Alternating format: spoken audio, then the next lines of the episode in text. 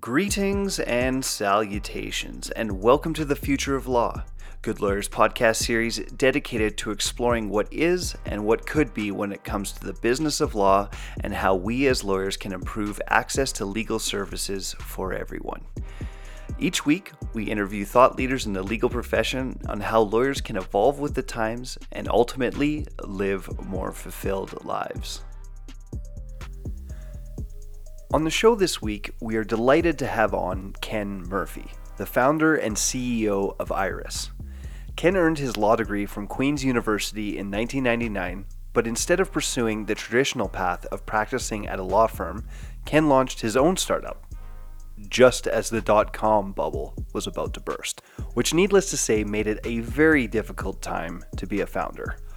While Ken's first startup didn't achieve the success he was hoping for, he was able to parlay that experience into a product development role at Thomson Reuters Canada, where he has worked in various capacities for the past 20 years. Although achieving professional success in his career, in 2018 the entrepreneurial bug came calling once again. Ken combined his knowledge of product development and his interest in how AI and machine learning could be used in the insolvency industry and used that to found Iris, a company looking to revolutionize the lengthy and costly insolvency and restructuring process. My conversation with Ken covers a lot of ground, including why Ken chose not to pursue private practice after law school, the problem Ken saw in the insolvency space that inspired him to found Iris, and of course, the future of legal tech and some of the implications this will have on future practitioners. As you will hear, Ken is an engaging speaker, and we look forward to watching Iris grow. And Ken, if you ever need legal help with your startup, fret not because I just happen to know a couple good lawyers. All right, that's it for me. I hope you enjoy today's episode.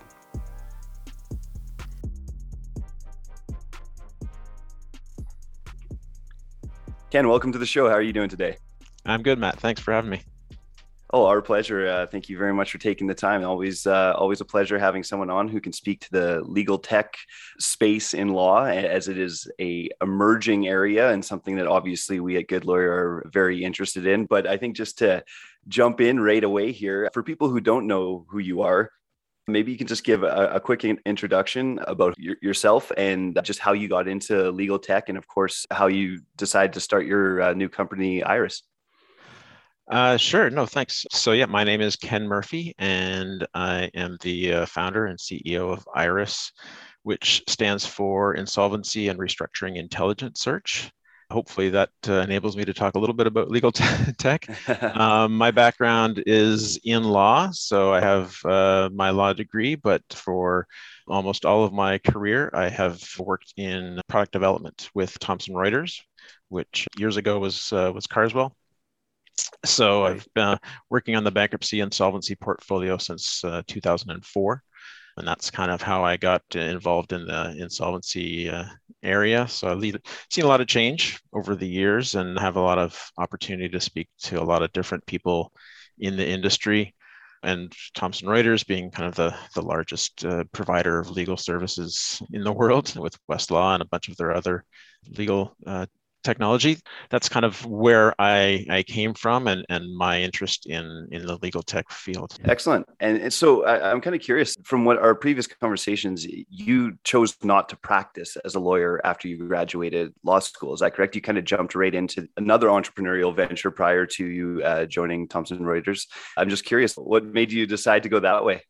it's kind of a, a, bit of a story. So whether I chose not to or or just didn't work out, I I was one of the unfortunate few who, before I graduated, I did not have a, an articling position lined up.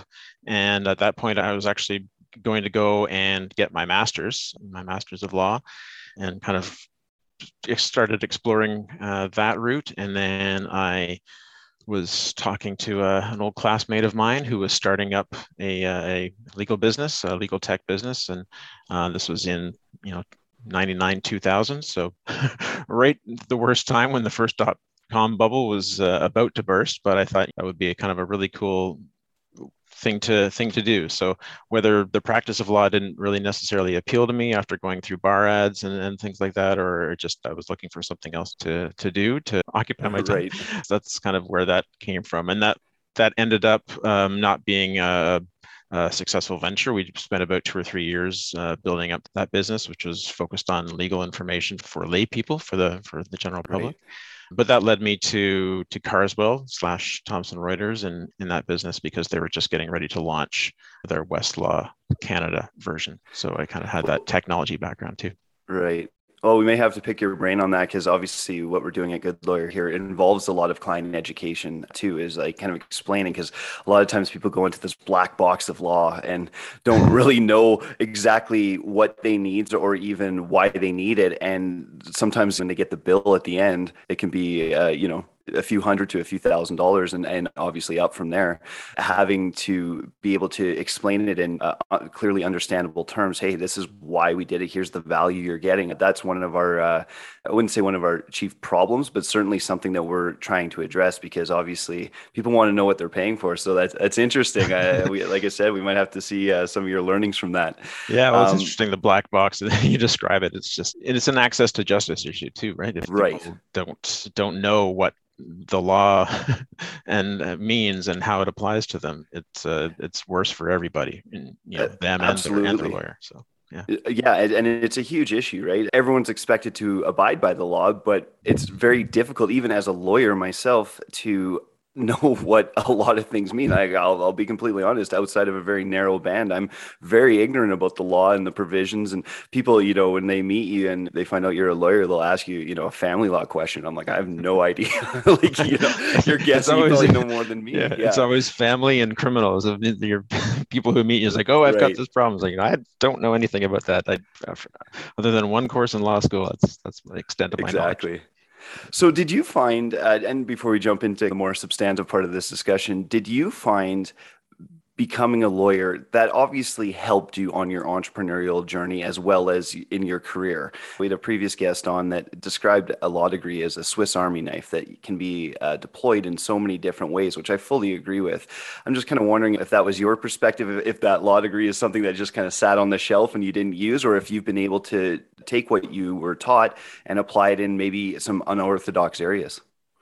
Uh, well, definitely, definitely use it all the time, whether I practiced or not. It's funny. I, have spoken to a lot of my colleagues at Thomson Reuters. You know, if you to have this job, you kind of you have to have, have the law degree. You have to be a lawyer, uh, whether you've practiced or not, um, because you need to understand, you know, how lawyers think, how they how the the law is explained, and how they practice and things like that. And so, just in conversations I've had with some of my colleagues, it's it's interesting that you don't realize it when you're going through the process of going through law school, but it teaches you a way of thinking and understanding right. how to accomplish certain tasks for one thing, but also just I think it's it's something that is severely lacking in just the general population to our detriment as a society, as a nation. That I think the more education that people would have about the law um, and the legal system and how it works, mm-hmm. it can only help. And so you you kind of take it for granted having gone through law school. It feels like you knew this already, but you certainly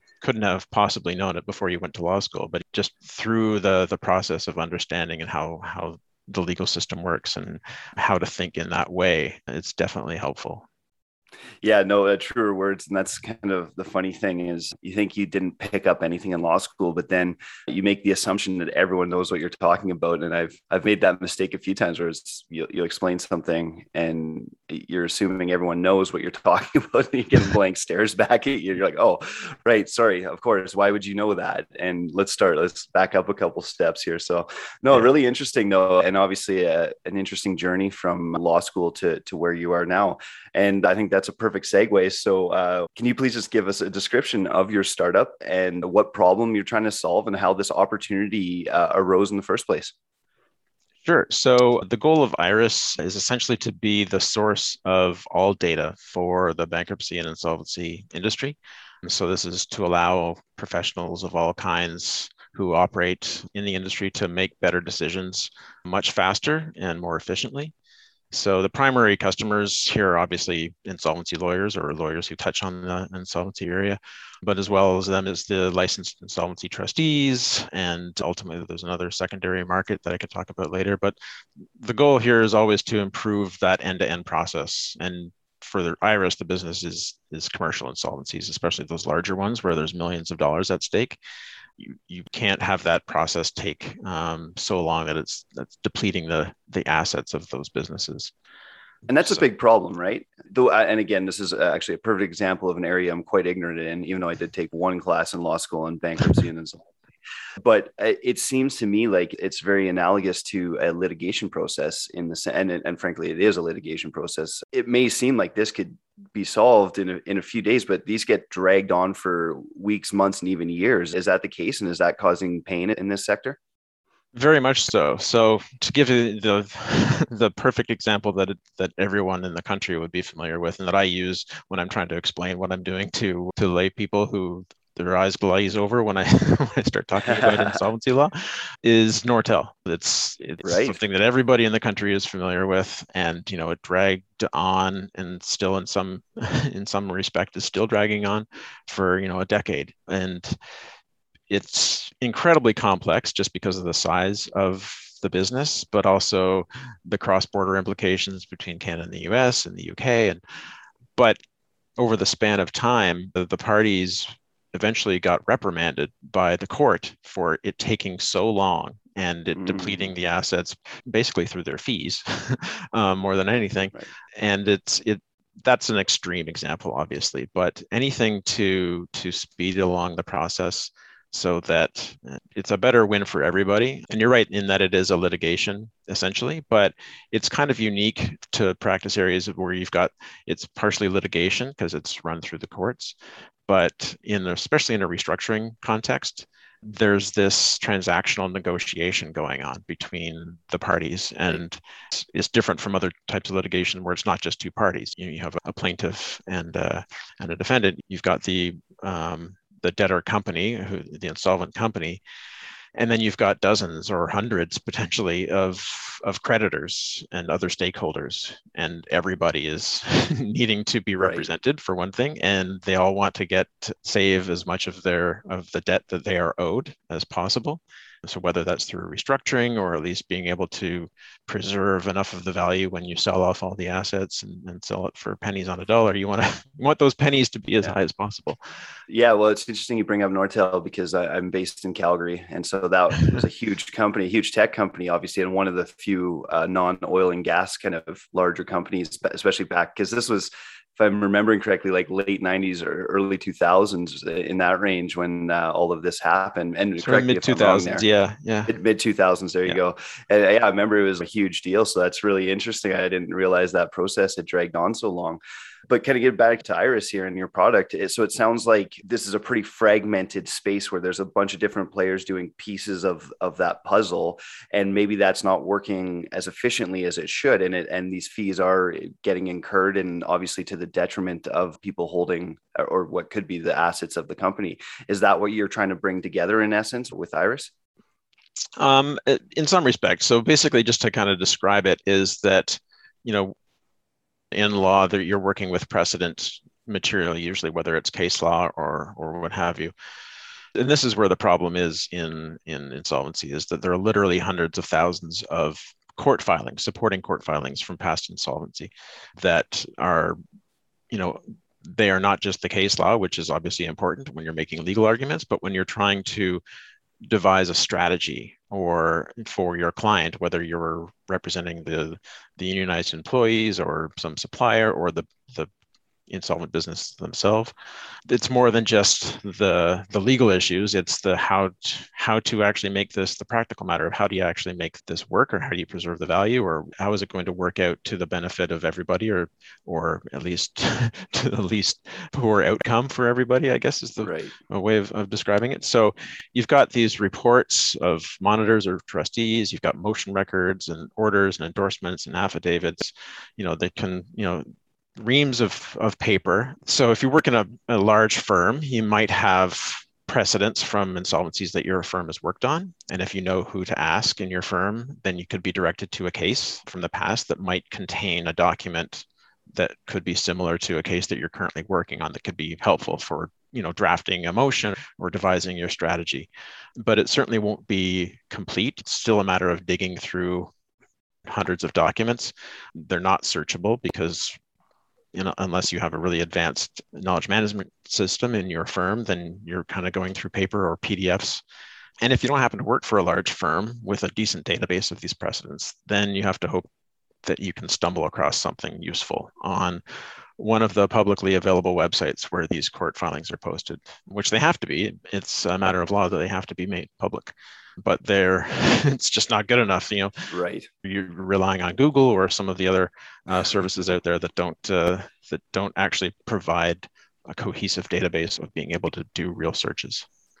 That's funny you mentioned that because i remember back when i was uh, practicing at the firm i was with I, clients were sometimes horrified to learn that yeah sometimes i started my first line of search was google you know because yeah. and i think it's identifying the problem maybe that you're uh, hitting on here is that because yeah we had these other tools at our disposal and for sure they were great but they weren't the easiest to use and and consolidating like just trying to get that general overview sometimes it was difficult with some of these tools available to us because you didn't even really know what you were looking for sometimes to start so uh, that's what actually I'm hearing, the, though, the, that's the perfect I'm sorry to interrupt. Oh yeah, no, you don't please. even know what, you don't even know what you're looking for is exactly the problem that you don't know what you're looking for. You don't know how to find it, and so if you're reading through you know hundreds of scanned PDF documents and of a case that you may have been directed to by a senior uh, partner or somebody like that, then you hope to God that it'll help you. But you know you're missing stuff, but everybody else right. is missing stuff too. So it's not an issue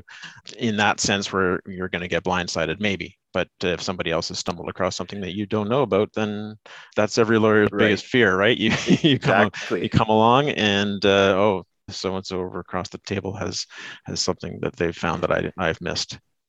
Yeah, I I didn't read that is rarely a good answer to give to a judge for sure or a trustee or whatever. Yeah, that's uh, yeah, especially in front of your client. Fly.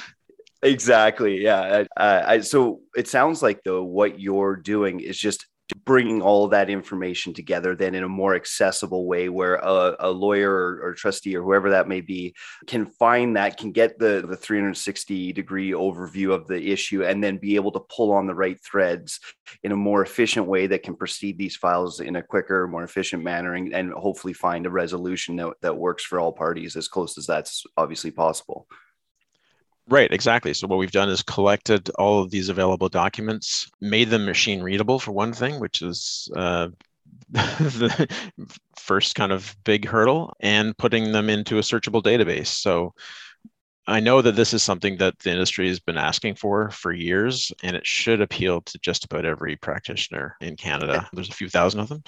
So, but this is just step one. It's our MVP, which will hoping to launch. Our target is the end of October. So by the time this podcast drops, we should hopefully have a, a product out there for people to see. Um, Excellent. Yeah. So w- why has this not been addressed already? Why has that not existed prior to you? And, and w- what's preventing this from happening in the in the profession? I guess the the simple answer is that it's hard. you know, I've been working on this for a couple of years now, and it's it's hard. There are some competitors. There's always a competitor uh, for you know people are doing their workarounds. Like I said, if you work in a large firm, you might have a, a, a database of precedents that your firm has worked on. Even Westlaw has a very small, like one percent of of documents that's out there, and those are searchable. But no lawyer would would be satisfied with one percent of case law, for example. So right. All these supporting documents um, is uh, is it's a much larger universe than that's available. There are other, other services out there that allow you to maybe find a case that could be um, relevant to you based on the filing type, whether it's a CCAA or it's a receivership or, or just a straight up bankruptcy, and by industry type. But then you're still having to go to the source, whether it's like the EY of the world or, or one of those uh, large trustee firms, and then go through the, the reams and reams of documents to find right. an actual document that would be useful for you. So this is the super hard part is collecting everything because they're they're spread so far and wide. It's not easy to collect 100,000 documents and make them machine readable and then create a search engine from scratch. It's difficult. So uh, no kidding. Much less the goal of then envisioning a data analytics layer on top of, of the simple searches. So that's the the roadmap beyond just the MVP. Absolutely. And so you, you sort of alluded to it there, but what role does AI machine learning, these types of things play in in, in this process? Because uh, from our previous discussions, it sounds like that's going to be a, a, fairly big part of making this whole engine go that is the, the, yeah like i said that's the roadmap that's the dream um, just having some experience with data analytics. The idea is to you know extract relevant data from the documents from each of these cases and use ai and machine learning to um, identify the relevant data points analyze the data and then provide insights to practitioners on their current case so we're not getting into the world of predicting you know bankruptcy outcomes or anything like that, but can certainly do some some forecasting and maybe allow professionals to see the most similar cases from the past based on their current situation. Um, or what the most desired outcome could be for their client, which could not be the same necessarily as from another stakeholder. But then try and get to a, an ability to reverse engineer that ideal outcome hmm. in a much quicker time frame and create a workable strategy that will help everyone and not just right. uh, you know a select few of the larger creditors, for example. And that kind of has the benefit of broadening that potential market beyond just lawyers and trustees, but people on the financial side, whether it be banks or lenders or private equity investors, and, and kind of adding this to their risk profile. Right. And this sort of ties back into what we were chatting about at the start of the show, where uh, this sounds like an access to justice issue once again you know where before if you weren't one of the big players it sounded like it was very difficult to operate effectively in this space. But with a software like yours you know it sounds like all of a sudden a, a smaller firm could now punch it potentially the same level as one of the bigger players and and be as effective when it comes uh, down to negotiating these outcomes. Yeah that's a great point because you're right. If you're a large firm you have a lot of resources to kind of throw at one of these cases that takes a lot of work a lot of uh, person hours to to do the research. But if you're a smaller firm that's uh, representing one of the smaller creditors to a, a, business and if there are 20 30 creditors and they all need independent representation. There's only so many large national law firms to, to go around. Right. So obviously you, you can't get into conflicts right there. So exactly not everybody is going to be able to to use the larger firm. So it's going to get spread around. And so you you don't want your counsel to be at a disadvantage from a resources perspective, not being Absolutely. able to throw five associates or, or articling students at this and being able to spend a thousand hours doing the research. If, if it's just you right. and maybe one junior, you need to be able to do it as effectively as, as the people across the table. So you bring up a, a really important point there where when you talked about being able to throw bodies at this problem one of the things with tech obviously is to increase efficiency. And one of the questions that usually quickly emerges is saying okay so what's going to happen to my job? How do you see and i'm not trying to put you specifically on the spot here but your company and and legal tech in general and and frankly tech in general how do you see this playing out as far as people with uh, in in the profession right now? Are people going to lose jobs? Are new jobs going to emerge as a result? Like how does this play out? Because it's it seems like if if I implement your system properly, I don't need to hire those five junior associates or articling students or whatever. I can just use your product, and therefore maybe there's fewer positions in this in this industry. Yeah, I've I have heard those questions before, and you're right. Not just with mine. It, these things happen when we're talking about AI um, and applying AI to to whatever right. service is being offered to lawyers. But I'm not sure if like, am I going to be replaced is the right question to ask. I think it's more about will this replace some of the tasks that practitioners currently do? And the answer is, of course, it will. It'll replace the mind numbing tasks that practitioners hate doing, which is why they assign it to their articling students. Um, but there's always going to be a need for the experienced practitioner to um, advise their client and come up with strategies for successful outcomes and to negotiate and develop compelling cases uh, and things like that. So a solution like Iris or any other kind of AI based legal tech solution, it doesn't replace that aspect of lawyering. It replaces that mind numbing work that gets assigned to the half dozen right. associates. If you're fortunate enough to, to be in a large firm and Uh, reading through a thousand documents looking for something relevant. So, so if you can do that in a fraction of the time, that's not to say you still don't need those lawyers. It means that you can assign those lawyers to do more valuable work and potentially to take on more clients because they're not all being assigned to this one file. You know, you can assign them across more cases that they wouldn't otherwise have the time to do.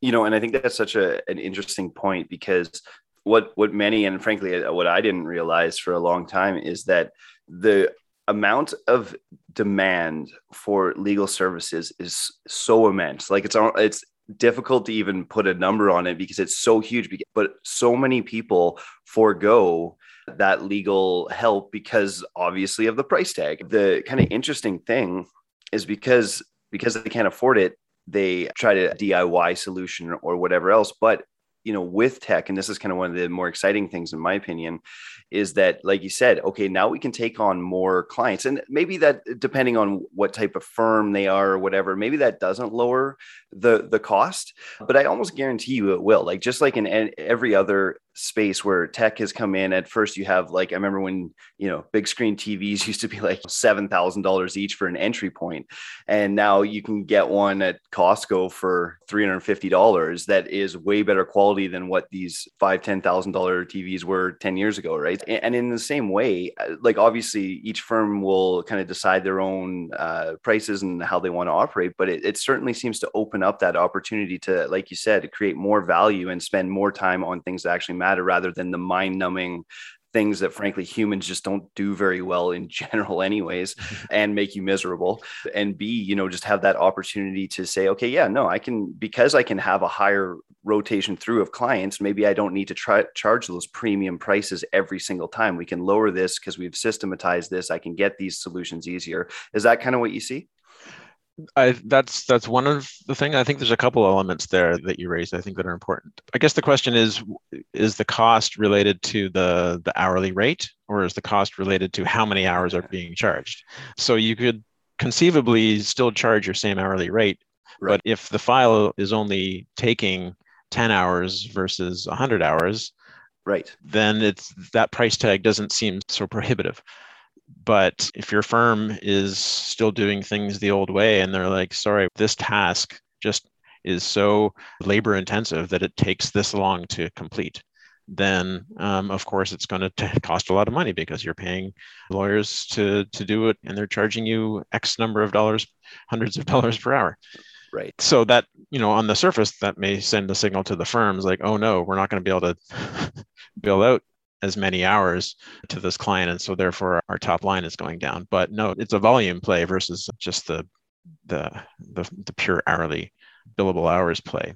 So if you can churn through more more clients because you're you're not it sounds like it's kind of running them through the doors like in and out and that doesn't sound quite so so appealing to the client from the client side but you want your matter to be dealt with quickly and efficiently, right? You don't right. want it to drag on for six months if it can be done in a month.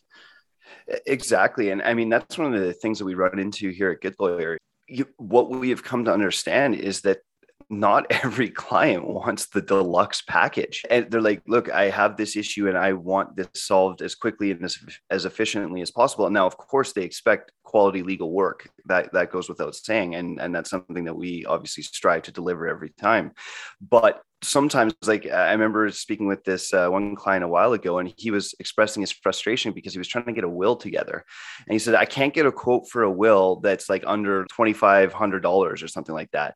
And he's like i don't want that. I want this basic thing. Here's what i'm trying to do. I want to make sure this goes over here. That's pretty much my main and only concern and he was having a tough time because what the lawyers were doing and to their credit they believe that they you know it's like no i need to hold this standard i need to go all in for my clients and make sure that they're completely set up but in that circumstance that's not what he was looking for and it was qu- quite frustrated not being able to find an, an, easy solution to that. So I think that's really interesting that you said that churn or whatever, that, yeah, that can come off wrong. But really, what that means is efficiency. And if you can get the same job done quicker, with less headaches. Who isn't going to want that? And I, I, think most clients, especially after uh, they get a few reps in, can certainly appreciate the, that this is probably a better way in the long run.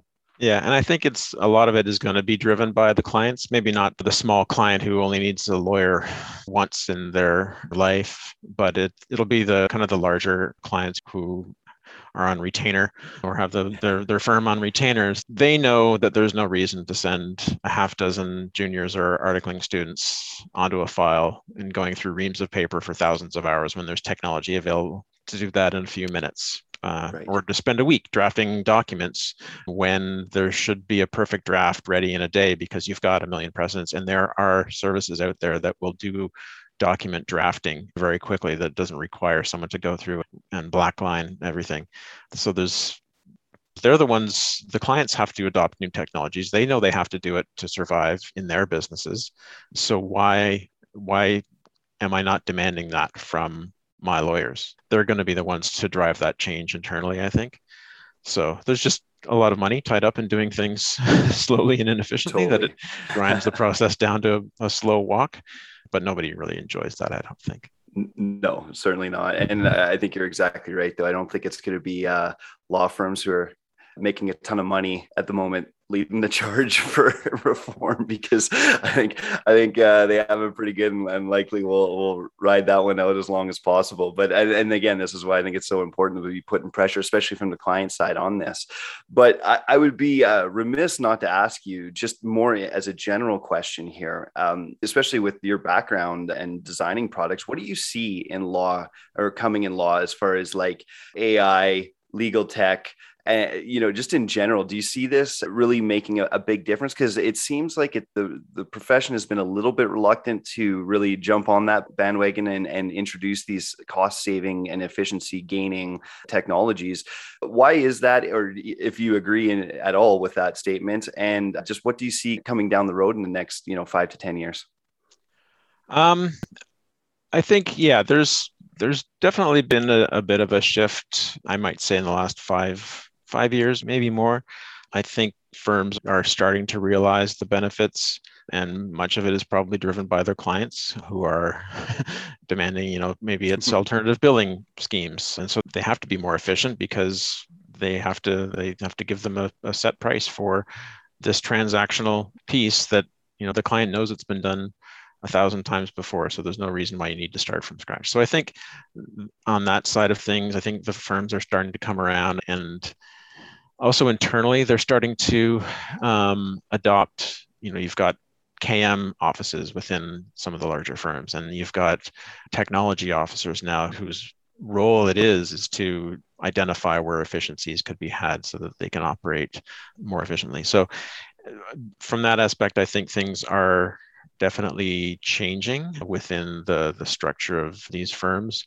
At an individual level maybe not every single lawyer is is open to that.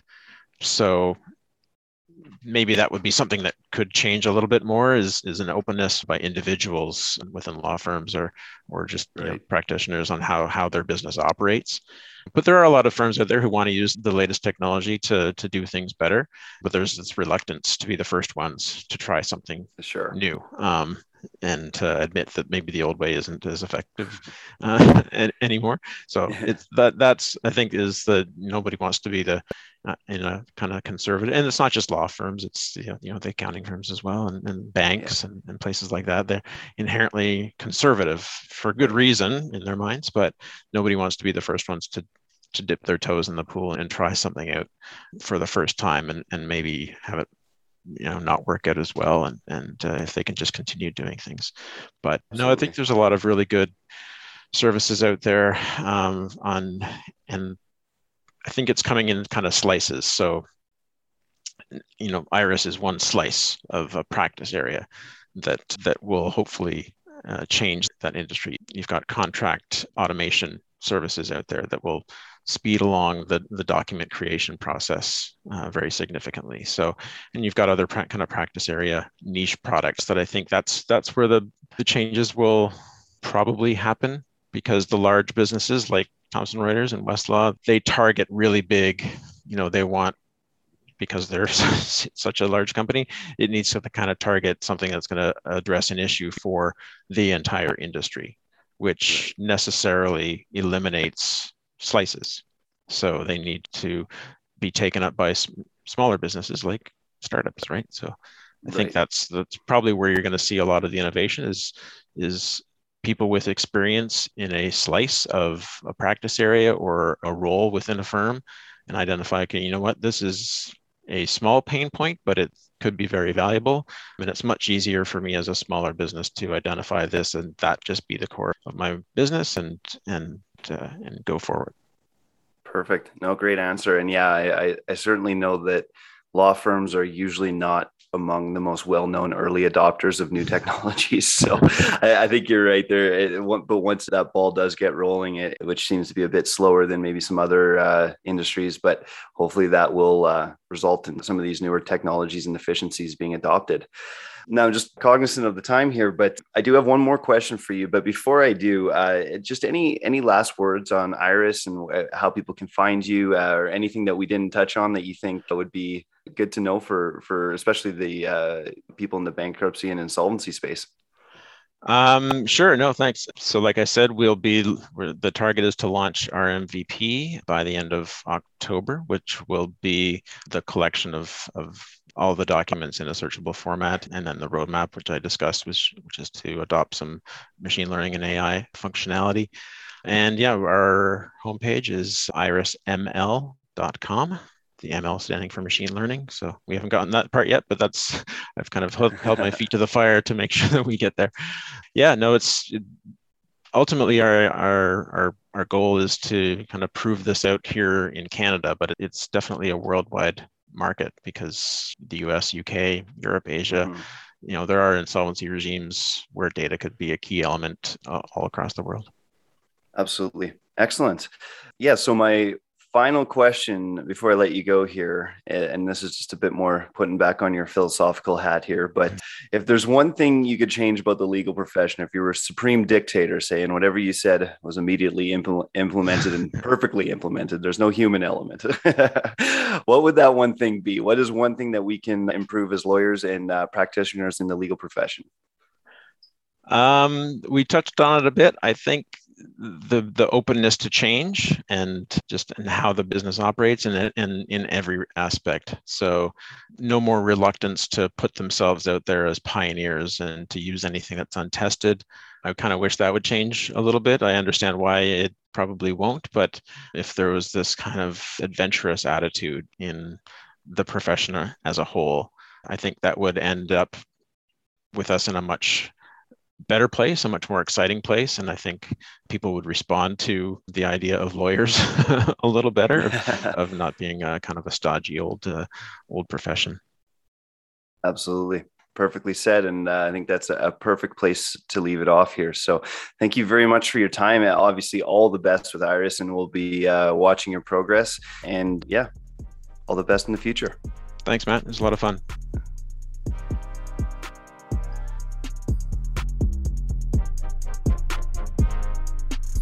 If you enjoyed this episode, be sure to check out goodlawyer.ca slash podcast, where you'll find every episode along with the show notes and resources. You can also sign up for Good Lawyer's newsletter that keeps you up to date on all the info and tools you need to turn your business into a rocket ship. Until next time, we hope you have a great week.